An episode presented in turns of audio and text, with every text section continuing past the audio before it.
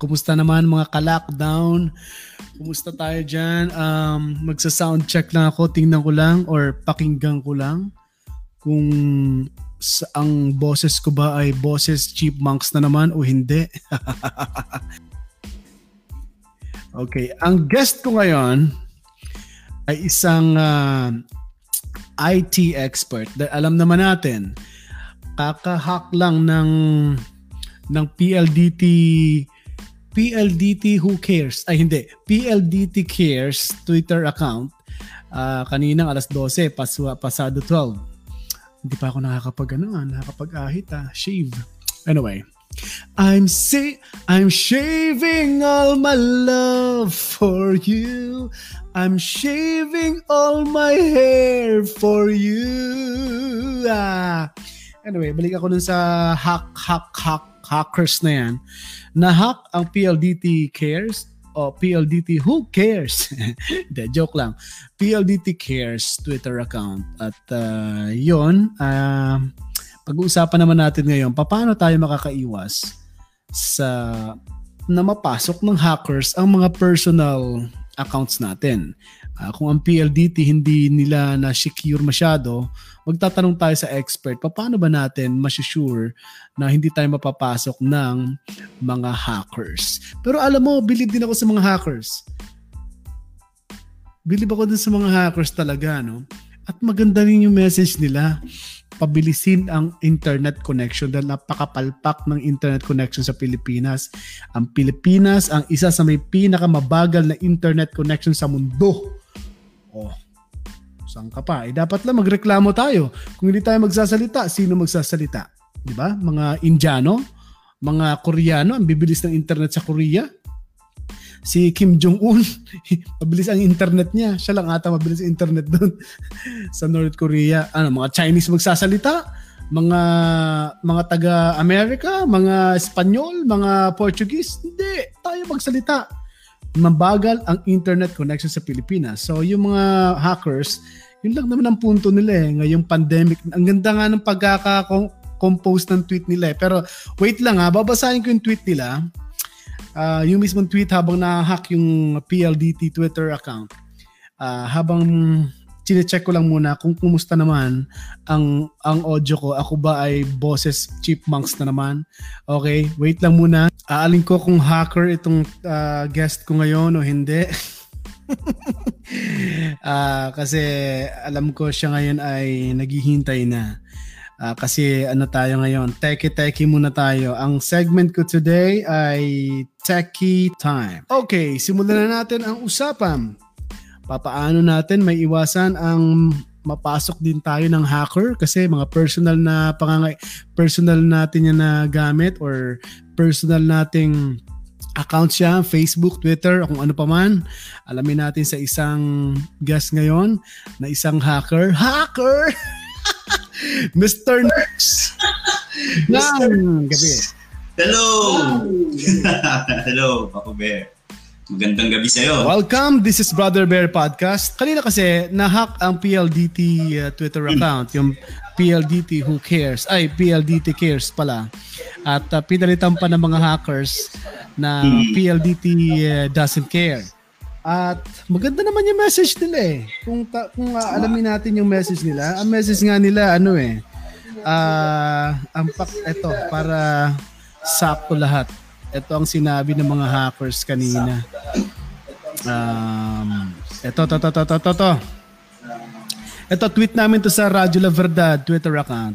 Twitter account ng PLDT Cares na hack ngayong araw. Nabasa sa tweet ito ang panawagan na sa panahon ng pandemic ang mga Pilipino ay nangangailangan ng mabilis na internet connection. At ito ay may hashtag na PLDT Hacked. At sabi mismo ng mga hackers dun sa PLDT Cares Twitter page uh, account, As the pandemic arises, Filipinos need fast internet to communicate with their loved ones. To yan. Do your job. The corrupt fear us, the honest support us, the heroic join us. We are anonymous, we are legion, we do not uh, forgive, we do not forget. Expect us. Um, well, may punto naman yung mga sinasabi nila, di ba? Mabagal talaga next ang internet sa Pilipinas, di ba? Mabagal talaga next ang internet sa Pilipinas. Mm. Tama. Uh, actually, ano nga eh, happy nga yung ano dyan eh. Um, pero mas maraming pumapanig doon sa hacker, di ba? Mapapansin nyo oh. naman, pagka tinignan mo ngayon, Papa Bear, yung ano, yung FB page ng PLDT, kahit kailan nga, tignan mo, ang daming angry reaction sa mga post nila.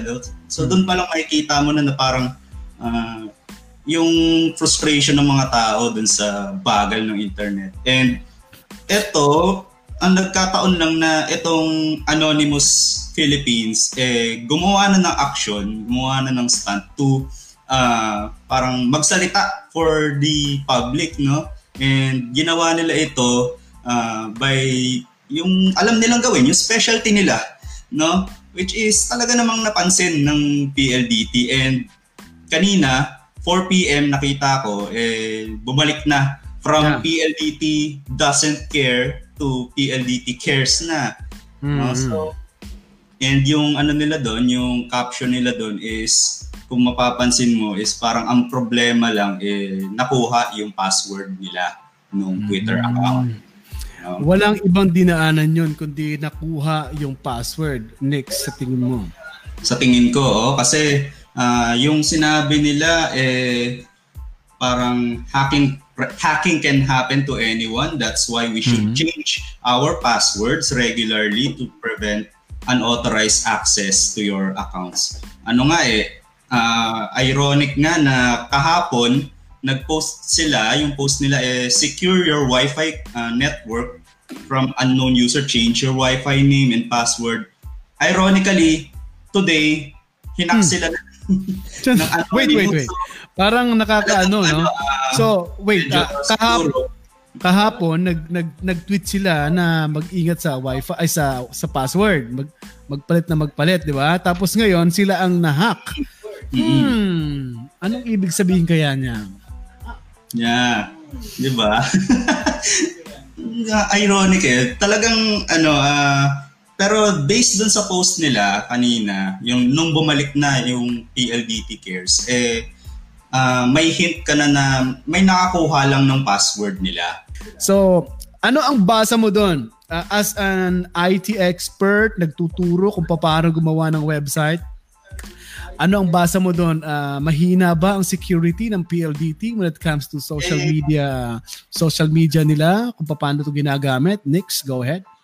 Mm, for me, ah, uh, kung ginawa nila yon to at least mapansin sila, no, na medyo negative eh. Ang at ang may isip ng tao, hindi pala talagang secured ang PLDT, no? Napansin sila in a negative way. So, kahit sino namang company, hindi naman gugustuhin yun. Talagang siguro, uh, masasabi nga natin na itong Anonymous Philippines, na itong nangyaring hacking ngayon eh, parang ano siya, eh, Robin Hood effect na yung ano, yung password or yung account nung PLDT, eh, hinak nila to post uh, to post something na talagang i- hinak namin tong page itong post uh, ano na to page na to and next na yung globe. Na, may kasunod na ganung post eh. So talagang mararamdaman mo na seryoso yung Anonymous Philippines dito sa issue na to. So talagang dito eh tingin ko negligence ng kung sino mang admin mm. nitong baka na possible baka na nailagay niya sa isang uh, form or not, not sure. Maraming baka yung, possibilities baka, eh. Baka yung admin na yun, next baka natanggal na sa trabaho. Pero sana turuan na lang muna, isuspindi lang muna, no? Para tuloy pa naman trabaho niya. Mahirap-hirap na, no? So, para dun sa, para naman sa mga kalaman ng ating mga... Uh, medyo. So, para dun sa... Para yeah, para dun sa kalaman ng mga ating mga naka, nakikinig yun, nanonood, no? Uh, ano ba talaga ang ibig sabihin ng hackers? Hmm. Uh, ano ba talaga ang ibig sabihin ng hackers? Uh, yung hacker is to, ano, basically is uh, kumukuha itong mga tao na to ng information galing sa isang private uh, let's say database or any anywhere na merong uh, mahalagang information like uh, login passwords, username and password, uh, mga tawag dito, personal information, name, address, contact number, emails, lahat yan gusto nila makuha, even yung mga uh, IP addresses ng mga uh, computers, kinukuha nila. But um, for this matter, kay Anonymous Philippines, yung ginawa nila is hindi hindi ko naman siya matatawag na talagang may ginawa silang super sama. Doon pa lang sa message nila eh, parang gusto lang nilang ipaabot sa PLDT yung frustration ng mga tao. And uh, for hacking, no,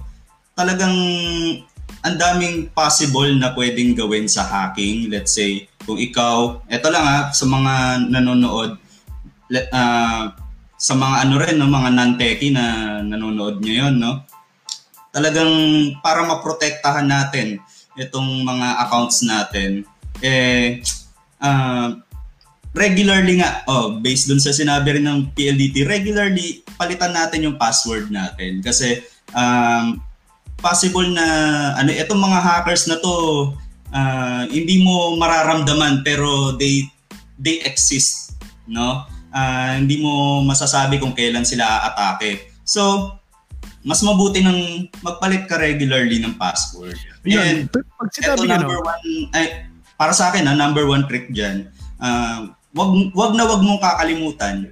Hmm?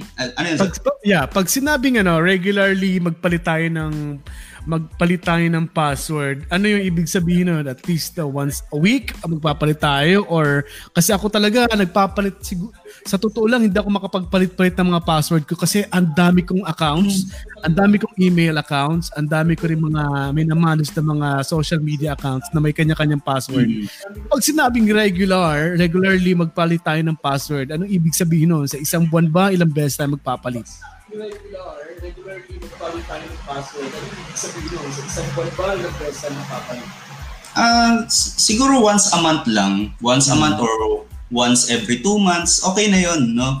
As, uh, basta hindi lang magtagal yung password mo ng ilang taon para paulit-ulit or at least 'di ba kung uh, marami kang ano marami kang uh, accounts no and dahil sa tinatamad ka pare-pareho ng password yon nangyayari yon maraming gumagawa nun. Yung ba no? So, hindi, hindi, uh, hindi, pa, hindi maganda para yung talagang ma-avoid natin na ma uh, ma-hack yung mga accounts natin. Hindi ba maganda yung ano, yung pare-pareho ang password mo sa iba-ibang accounts sa sa Facebook, Twitter, Instagram and and uh, even email accounts mo na iba-iba. Pangit ba ang para-parehong password? And uh, even email accounts mo na iba-iba. Pangit ba ang para-parehong password? Ah, uh, ganito siya, parang uh, kailangan kailangan mo rin maging aware kung ano ba yung account na yon. For example, may account ka sa bangko, no? Hindi mo pwedeng ipareho yung password mo sa bangko sa password mo sa Facebook. Okay, kasi pwedeng pwedeng malaman ng iba yung password mo sa Facebook. Pati yung bangko, pwede nilang i-try yung password mo doon. So, dali na, dali na yung ano mo, yung yung bank account mo. So, talagang maging aware ka kung kung ang account mo eh very light lang naman hindi naman hindi naman nagko-contain ng mga uh, critical information like uh, credit cards, bank accounts.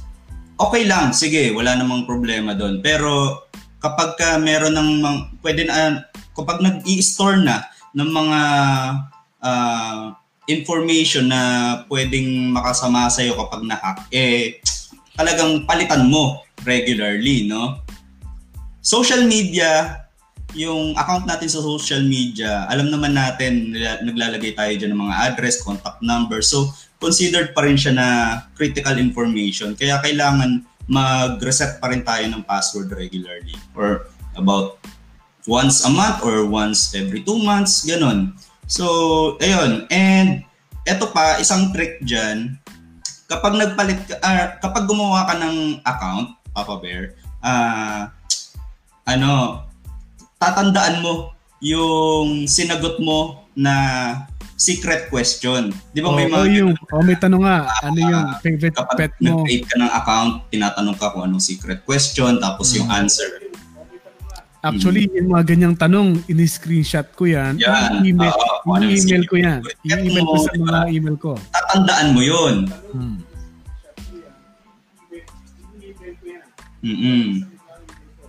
Oo. Kasi once na, for example, nahack ka, pinalitan yung password mo ngayon.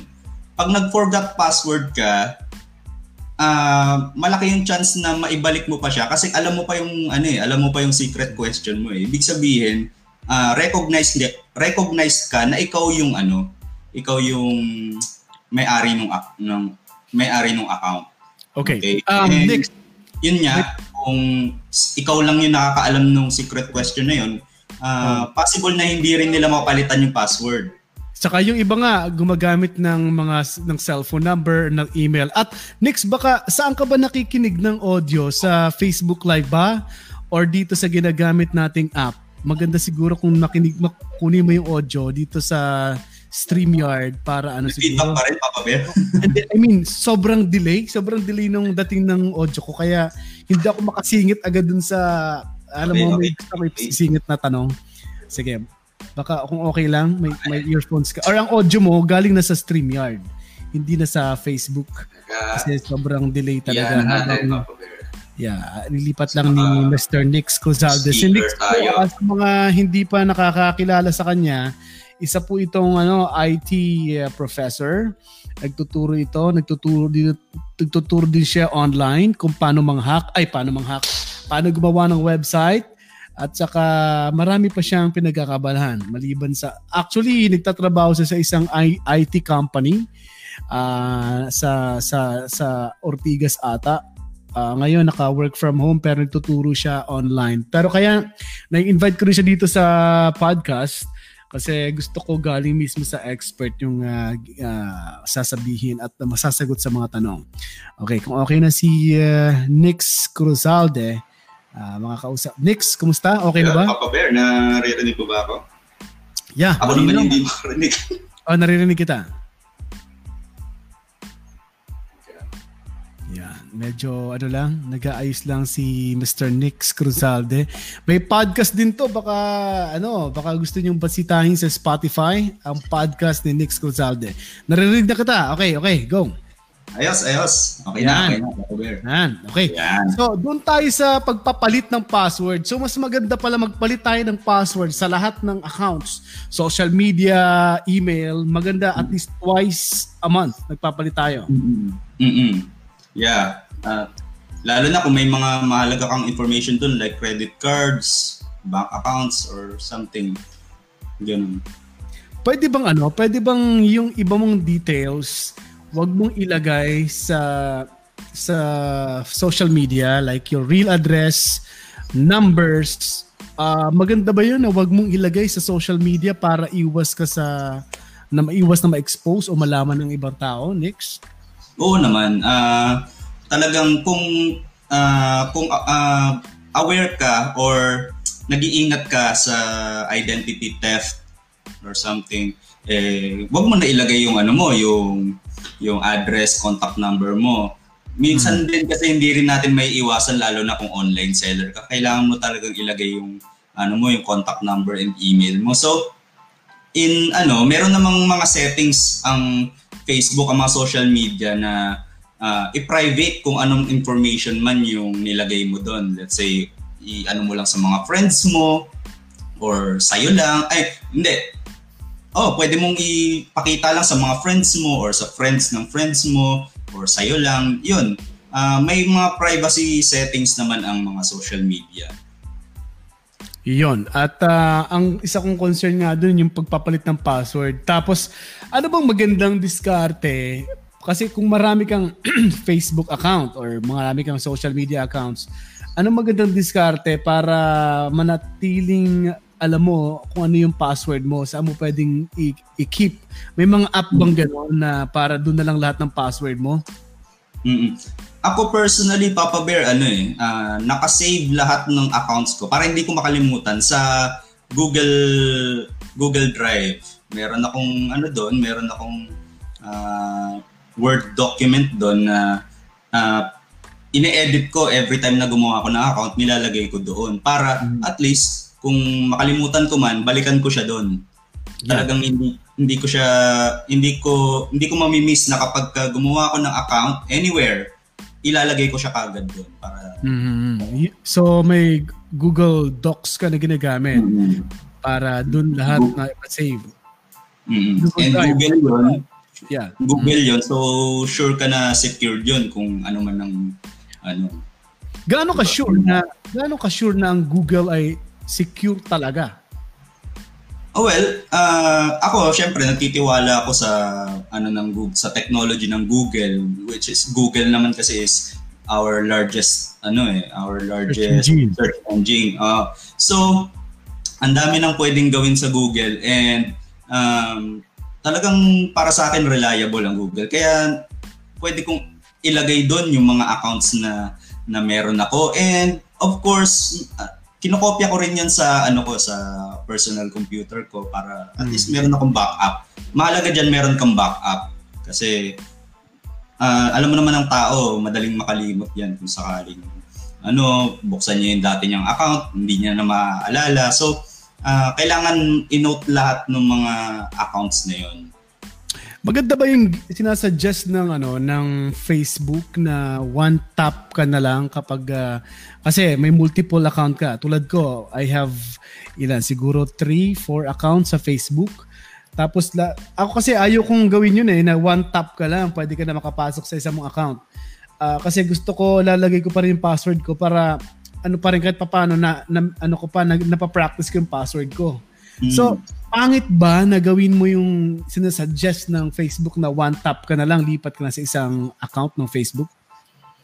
It's a matter of ano mo eh, yung preference mo naman eh. Uh, pwede kang mag uh, mag-login manually, pwede ka namang automatic na mag-login. Both of them are good. No, uh, talagang binibigyan ka lang ng chance ng social media to log in e- easily, no? Kasi mm-hmm alam mo naman mga tao ngayon, uh, pa, pa ano, ano ng techno, pa taas ng pataas ng technology, minsan okay. patamad na, patamad mag-login. ano na lang? uh, fingerprint na lang, 'di ba? Uh-huh. So minsan niya payment fingerprint na lang eh. So yun nga, uh, maganda yung ano, y- ginagawa ko rin yan Papa Bear para hindi ko rin makalimutan yung account ko. Uh, manual pa rin ako nagla-login which is na for me, preference mo kung anong gusto mo. No? Wala namang problema doon. Okay lang both of them. Pero ang maganda doon, nasabi mo na mag-change tayo ng regularly ng password at least twice a month. At yun din ang paalala ng PLDT kasi sila mismo napasok. Pero anong duda mo doon? Meron bang inside job doon? Bakit nakuha ng nakuha ang password ng PL, PL, PLDT Twitter account? Possible yon na may inside job. Uh, Actually, may mga ano nga eh. Ito yung mga pa, uh, normal na ginagawa ng mga siguro mga small time hacker kasi kung pag, pag diniscuss natin yung mga big time hacker talaga kung ano, okay, ano okay. Ma, ma, may hirapan tayong ano masyado nang complicated yun uh, yung mga small time lang na kukunin lang yung password uh, pwede nang magawa through this uh, hacking ways no number one dyan is phishing P-H-I-S-H-I-N-G. So, mm. hindi siya yung phishing na ano. Phishing is uh, yung mga hackers eh gumagawa ng isang clone na website. As in, gagayahin nila yung website. Mm-hmm. For example, website ng bangko mo. Kung mm. anong kung anong bangko 'yon. Uh, papupuntahin ka nila doon. Eh yung itsura kamukha ng bangko mo. Mm. Pero yung URL iba yung domain name. Okay? Ah, wait, wait. Ginagamit na mga ano yun, di ba? Parang, pwede bang scammer din tawag doon? Kasi yeah. pag napasok yeah. mo yun, yung account mo, ma, ma, pwede nilang ma-withdraw.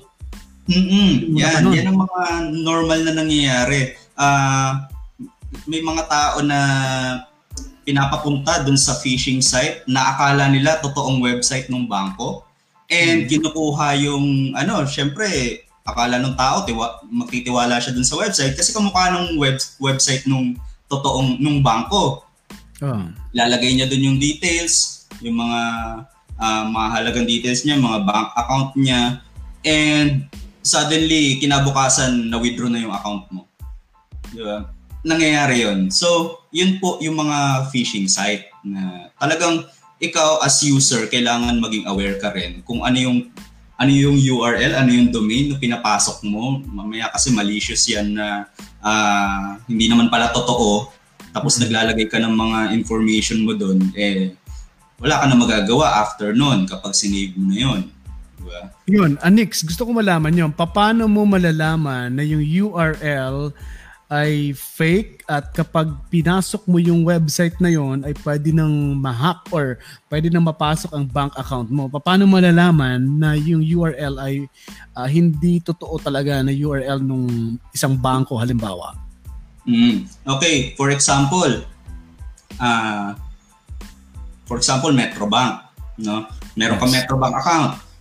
Ang ang website ng Metrobank is metrobank.com Then, yung pinasok mo, pag tingin mo dun sa URL is uh, mymetrobank.xs, mga ganon. I, uh, iba yung ano, iba yung URL compared dun sa totoong ano, compare dun sa totoong domain name or URL. So, doon pala kailangan maging aware ka rin eh kung ano kung tama ba yung URL or your yung link no bilang mm-hmm. user ano mo yung responsibility mo yun na tignan yung pinapasok mong website No, lalong-lalo na kung kailangan mo makipag-transact online, talagang dapat maging aware ka doon. Alright, alright. Uh, meron silang sinasabi dun sa URL, may parang lock na parang kandado. Yeah. Uh. Yung ba kapag may nakalock na ganon, katulad itong ginaga Facebook, itong nakikita ko ngayon, mm-hmm. dun sa simula ng URL ay may parang padlock. Yeah. Pag may ganyan ba, uh, may parang padlock, ay safe yan at totoong website yan? Mm-hmm. Uh, basically, kapag merong ganun, ibig sabihin, yung company na nag-handle dun sa website na yun is nagbigay ng time to secure that particular website. No? Binili nila kasi yung SSL na yun, yung secured uh, socket layer. So, uh, binibili kasi yun and uh, ginagamit yun to protect yung information ng mga gumagamit ng website na yun. Lalong-lalo na sa mga website na nagbebenta online, e-commerce. No? Kailangan, kailangan yun. And I think, ano yun eh, uh, requirement na sa mga e-commerce na merong ganun, yung lock na yun. Paano? Paano magkakaroon ng ganyan? Uh, di ba nagpa, gumagawa ka ng website, mm-hmm. uh, paano ma, malalagyan ng uh, parang lock at para mm-hmm. masabing uh, or real website yan ng isang mm-hmm. company o isang tao. bibilihin mo rin siya kung saan mo siya kung saan mo binili yung website mo. Nagbibigay sila ng mga ah, nagbibigay sila ng mga offers. Let's say hmm. uh, itong website na ginawa mo is lagyan natin ng uh, ah, SSL for ganitong amount, no. So madali lang, no. Ano nga lang, syempre gagastusan mo rin para at least 'di ba? Uh, ma-secure mo yung information ng mga customers mo and that is a must kung uh, nagbi-business ka online. Alright. May tanong dito si Marita. Totoo ka, Nix, nangyari yan? Nakaka-withdraw yung hacker sa account ko. So, oh. maaring oh. si Marita ay nakapasok sa website na hindi mm-hmm. na, na fake. Oh. Tama ba? Ganon. Mm-hmm. Possible yun. Kamukha lang. Kasi uh, kung ikaw nagde-develop ka ng website, kayang-kaya mong gayahin yung totoong website eh, yung itsura. Hmm. Pero hindi mo mapapansin kung hindi ka masyadong techy, hindi mo mapapansin na iba pala yung URL, yung domain name na nandun sa address bar, di ba? So, doon nadadali yung mga yung mga tao madalas. Maliban dun, uh, Nix, ano ba mas madali pa? Kasi medyo talagang uh, kailangan ma- ma- ano ang mata mo, ma- ma- madali mo mm. makita yung domain name or yung URL dapat uh, pareho dun sa original website. Maliban doon, yung maliban sa padlock na nakikita doon, ano bang iba pang pwedeng tandaan para masabi mo na yung website na pinapasok mo or bank account, bank website ay totoo at hindi fake? Ah, uh, kung ikaw eh matagal matagal mo nang ginagamit yung website nung for example ng bangko na yon, uh, mafi-feel mo naman eh na parang iba tong ginagamit kong website. Ha? Ah. May may iba pa rin no. Kahit ginaya nila yung itsura, possible pa rin na may may iba pagdating sa functionality or sa kung sa tawag dito, yung appearance ng mga buttons, pwedeng ginaya nila pero hindi talaga saktong-sakto. Kung ikaw, okay. matagal mo nang ginagamit yung website na yun, eh, mafe-feel mo naman na parang iba yung website na pinasok mo. So, tignan mo ngayon kung tama ba yung URL. And maging ano ka rin, maging aware ka rin, saan ba galing yung, yung link na yon Mamaya kasi, ito naman, yung paniba, bukod sa phishing, meron pa tayong pre-texting ang pretexting is a form of ano naman uh, hacker hacking naman na kung saan yung nagbibigay sa iyo ng link doon sa for example sa phishing site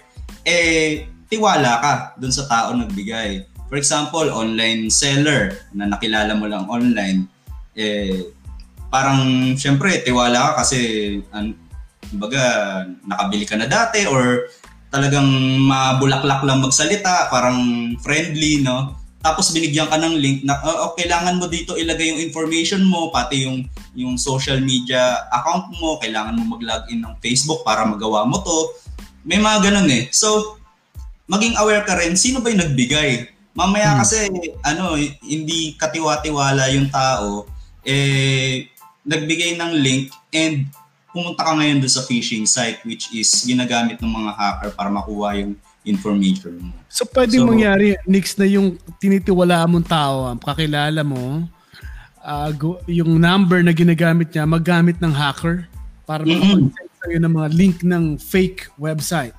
Mm-hmm. Talagang ano eh, uh, minsan may, may maririnig ka sa mga balita na mismong kamag-anak eh niloko yung kamag-anak mga ganon so mahirap pa rin magtiwala no kailangan mo pa rin maging aware Hmm. Kung ikaw, yan ang responsibility natin bilang gumagamit ng technology ngayon. Talagang titignan mo kung saan ka pumapasok. It, uh, ang bottom line is think before you click talaga. No? Ang, ang, galing, ang galing ng slogan na yun. No? Uh, bago ka mag-click ng kahit ano, tignan mo muna, ano ba ano bang pinapasok kong website na to, no? Totoo ba to? Tama ba yung uh, tama ba yung URL na nasa taas? uh, ano ba yung kinukuhang data sa akin, mamaya bumili ka lang pala ng ano, bumili ka lang pala ng uh, lapis online, kinukuha na yung Facebook account mo, pinapag-log in na yung Facebook mo. Medyo hindi tama, 'di ba? Pero so, tulad nito, tulad ng mga ano, mga online online seller o online app na hmm. tulad ng Lazada and Shopee kasi may mga kilala ako talagang naglalagay ng pera dun sa app at malaki. Mm-hmm. So, naobliga sila ngayon maglagay talaga ng real name, real address, tapos bank accounts nilalagay nila kasi doon sila na through through ano sa sa Shopee, meron silang Shopee Pay, nagbabayad sila doon. So kapag ganun, kapag Shopee at alam mo uh, Shopee, sabihin mo Masaya ka ba? Kuya Will tuloy. Nakita mo ba? Pagino, I love Shopee! Gago! anyway, naalala ko lang. Hello Shopee, baka gusto niyo mag-sponsor sa akin, no? At saka sa Lazada, pwede rin. Anyway, halimbawa si Shopee, alam mo yung app, talagang yun. At uh, may perang nilagay kang pera doon, malaking pera para pang shopping mo dahil mapera ka sa panahon ng pandemic So, kailangan ba real account ang ilagay mo? Napipilitan silang maglagay kasi may pera silang nakalagay din, tinitiwala nila. Okay ba yon Next? Oo. Oh, oh, uh, let's say shopping nga. Uh, marami namang ano eh, kumbaga legitimate naman kasi ang Shopee. So, ano na lang, uh, mag-iingat ka kung iba, ibang ano, ibang website na hindi Shopee, di ba?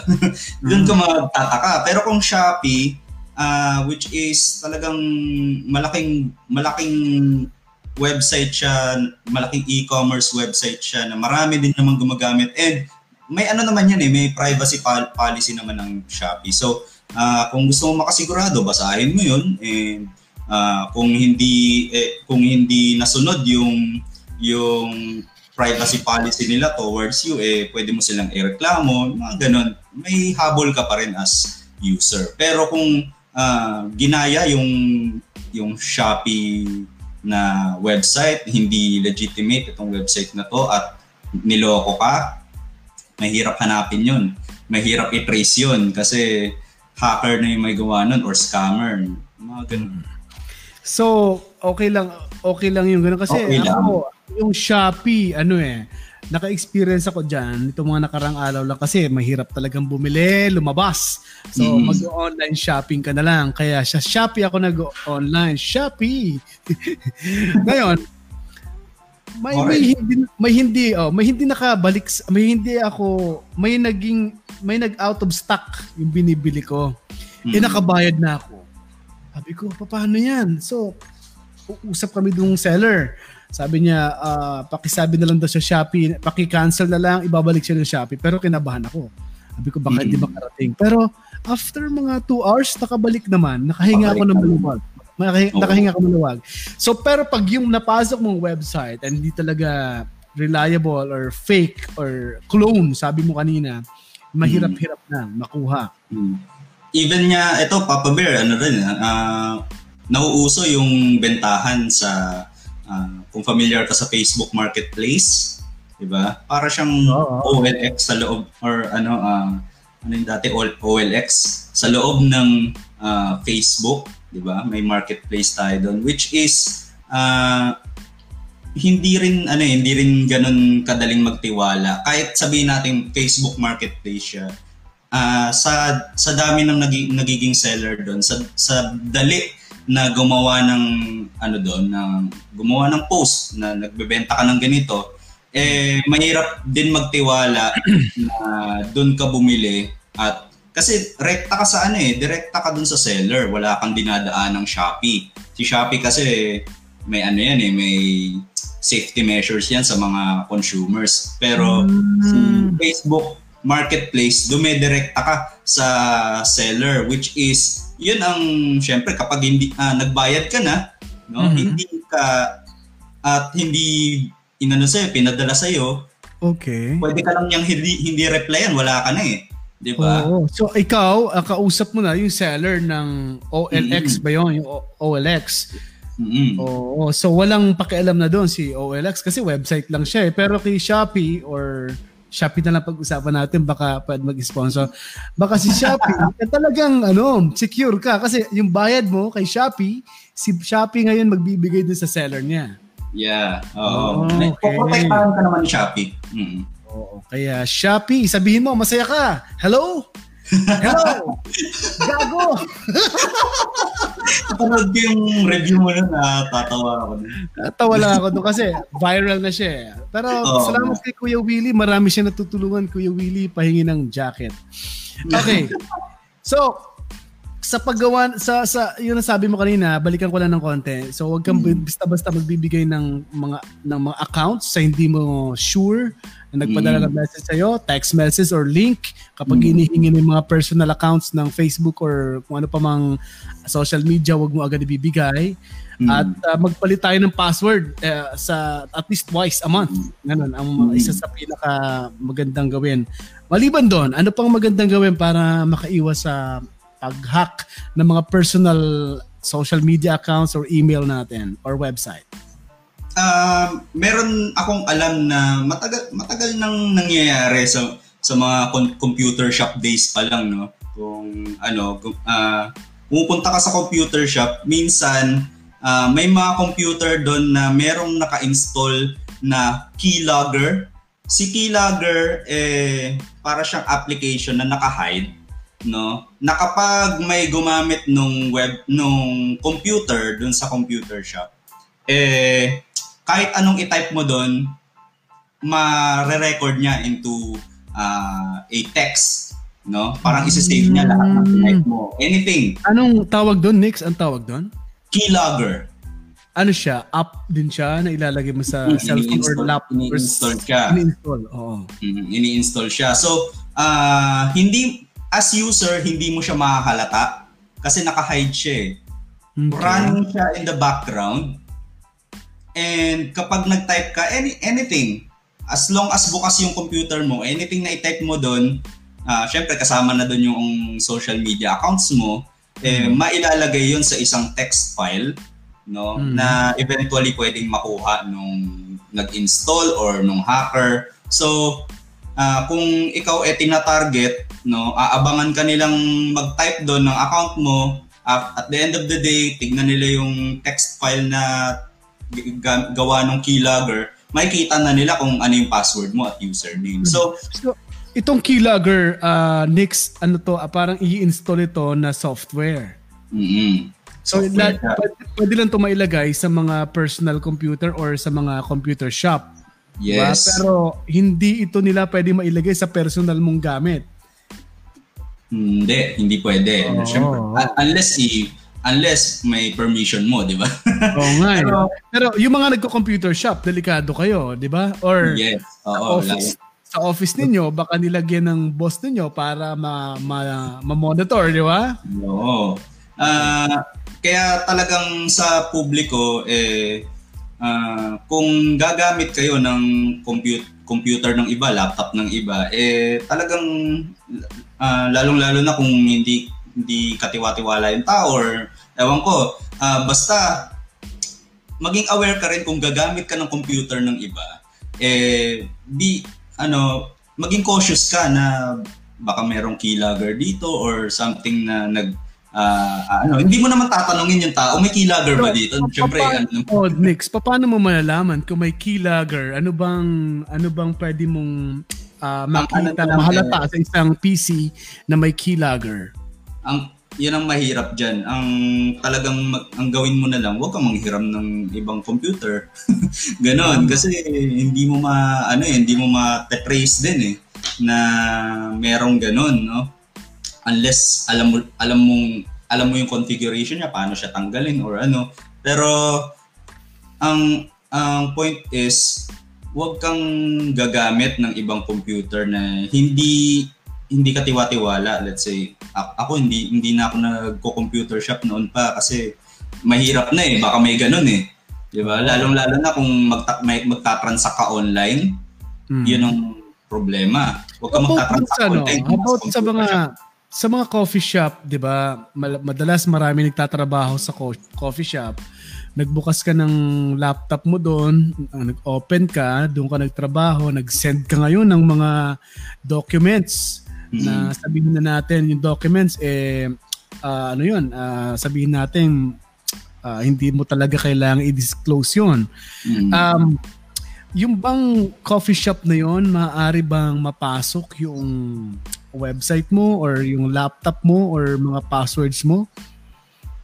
Pwede. Oh Unfortunately, my. pwede.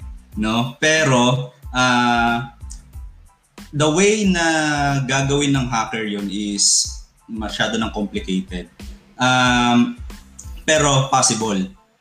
Possible pa rin, Papa Bear. So, uh, talagang mag-iingat na lang din tayo na uh-huh. kung, kung saan tayo gagamit ng network. Ano, ano natin yan eh, uh, responsibility natin yan as uh, nasa panahon ng uh, information age, kumbaga, mm-hmm. na kailangan lahat ng information na ano eh pinoprotektahan mo and ingatan mo na hindi makuha ng iba, no?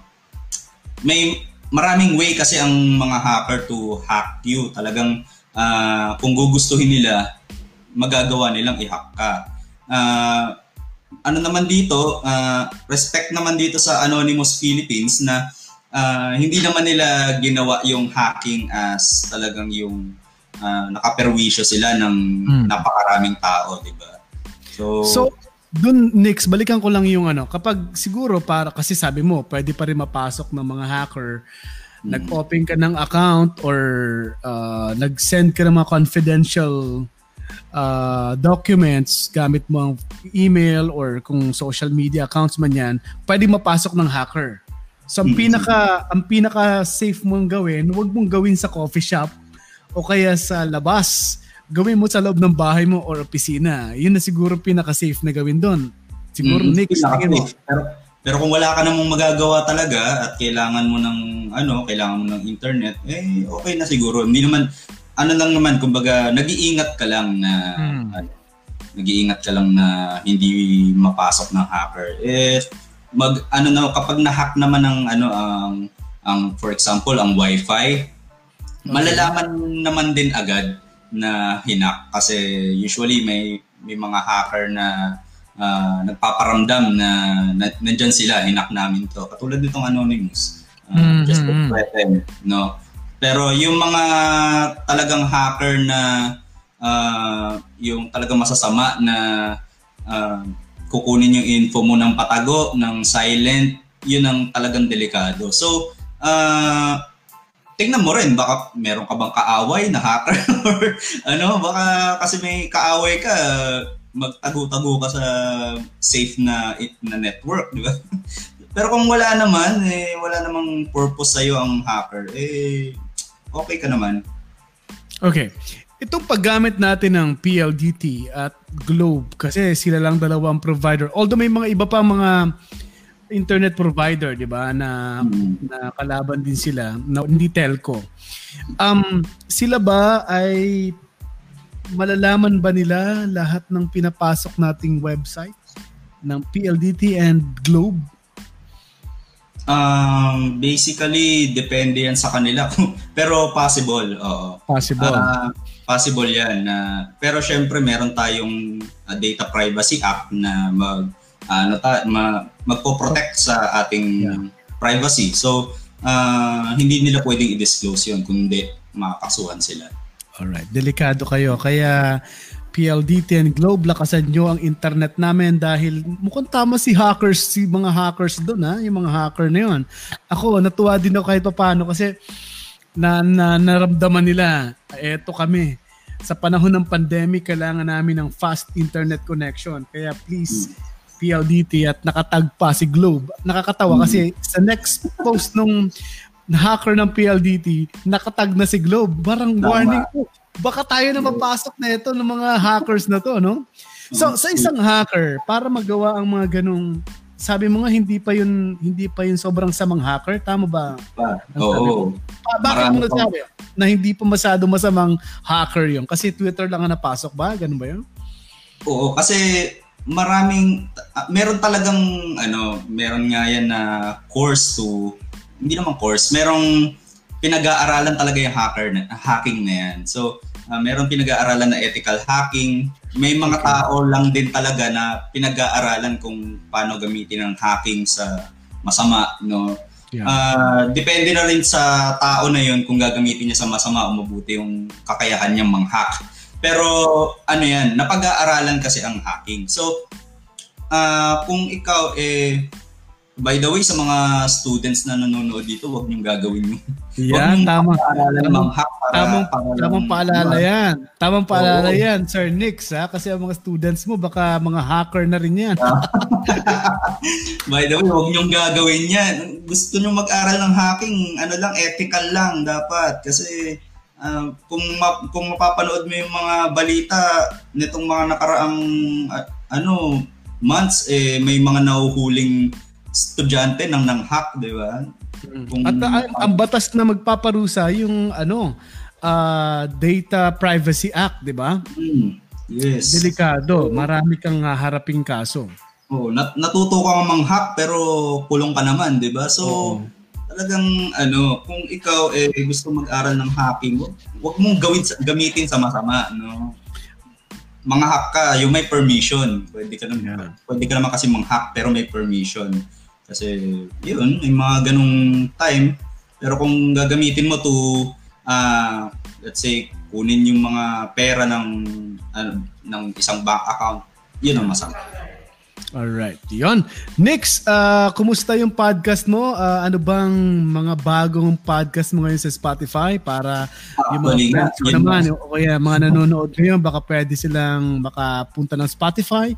Hanapin nyo ang podcast ni Nix Cruzalde. Go ahead, hmm. Nix. Yon, meron tayong podcast, Programming Beyond Coding sa Spotify. So, uh, actually, Papa Bear, hindi nga ako naka- nakapag-upload nitong mga nakaraang weeks kasi naging okay busy lang. sa mga webinar ko. Oo, okay lang yun. Busy ka sa oh. webinar tsaka may time ka mag-shave at magpagupit. Tama. Talagang hirap na hirap na ako. Sobrang init. Tama. So, ayun, meron tayo sa Spotify, Programming Beyond Coding, para ito sa mga gustong mag-aral ng programming na natatakot, mag-code, eh, para sa inyo yun. And pwede na mag-plug, Papa Bear. Uh, i-plug ko lang yung aking sure. uh, clothing brand for Filipino programmers. Uh, Web Raccoon Clothing. Actually, suot ko yung isa. Yeah. You know? So, Dali, tanggalin ko lang tong ano, nakaharang. Saan na ba yan? Yan. Sige, go. Go. Go. So, ayan. ayan. Ating, ating uh, isa sa mga ano natin, tech shirts na sinasabi is uh, available yan sa Web Raccoon Clothing. Search nyo lang sa Facebook, Web Raccoon Clothing, no? At saka hindi lang po tayo clothing, hindi lang po tayo puro benta ng clothing, nagbibigay din po tayo ng mga webinars para sa mga gusto mag-aral ng programming. Alright. Paano sila makaka-enroll? Enroll, enroll ba ang tawag dyan sa mga webinars na yan? Or kailangan lang nila mag-message sa'yo? Paano sila makaka-contact sa'yo? Nix? Yeah, Consult? basically, nagbibigay ako ng uh, form na pwede nilang uh, ilagay yung information na hindi ito hindi ako nag-hack no? Ilagay niyo lang.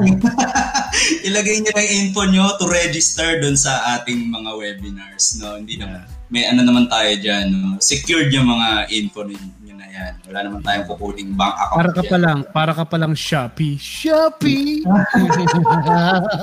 Hello Shopee! Oh. Madalas ako mag-shop sa Shopee eh. Okay. Tama. okay. Next, uh, meron pa bang uh, announcement? Uh, Spotify, Facebook, yeah. uh, yun, halos Facebook, yun. Instagram, sa ngayon, habang may pandemic, ano, usually everyday ang routine mo pagkagising sa umaga, papasok sa kubeta. Ay, hindi. Pagising sa umaga, um, mayroon ka na ba agad uh, webinar or may online teaching na ba? Paano? Hmm. Uh, yun, eh, ang webinar natin is every Sunday. Actually, this Sunday na parating, eh, meron tayong free webinar naman para sa mga okay. uh, mga estudyante or gustong matuto. Free yan, walang babayaran. So, okay. kailangan lang natin ng, ano, syempre, mabilis na internet and uh, mag-register lang kayo no kung kayo ay well, May tanong lang ako dun sa webinar mo. Paano 'yun? Anong nagpe-present ka ika uh, anong gamit mong app or appli- or website para makapasok sila? Ayun, uh, Zoom ang gamit ko diyan, Papa Bear. Okay. Zoom. Ilan ang as students mo usually kapag nag-webinar ka? Ayun, uh, meron tayong 25 to uh, 30 ang pinakamataas ko uh, last time is 40. So, uh, yun ang ano, yun ang kadalasang dami ng mga umaattend sa atin and lahat, very thankful lahat, ako na lahat yun, next marami na rin.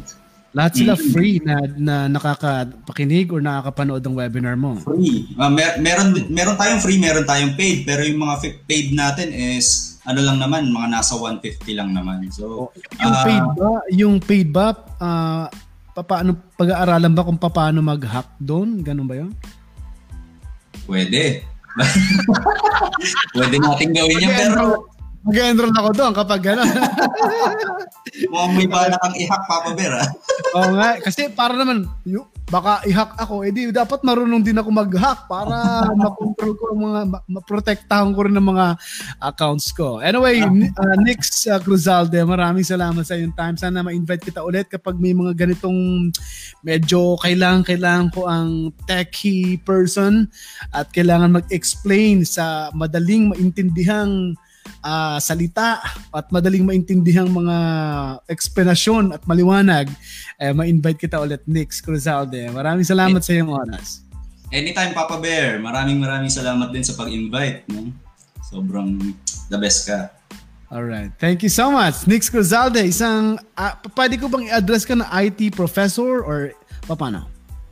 IT professional na lang. uh, IT professional na kung magpapagawa rin kayo ng website, pwede siya makausap. At uh, personally, pwede kayong uh, i-reply ni Nix Cuzalde. Nix, maraming salamat muli. Thank you so much. Thank you, Papa Bear. Good Thank evening. You. Good evening. Maraming salamat. At yan si Nix Cruzalde isang IT professional. So marami tayong natutuhan. At uh, maraming salamat sa inyong panonood dito sa Facebook Live ng Brother Bear Podcast. Mapapakinggan ito sa Spotify. I-search lang ang Brother Bear Podcast. Thank you and goodbye everybody. Bye.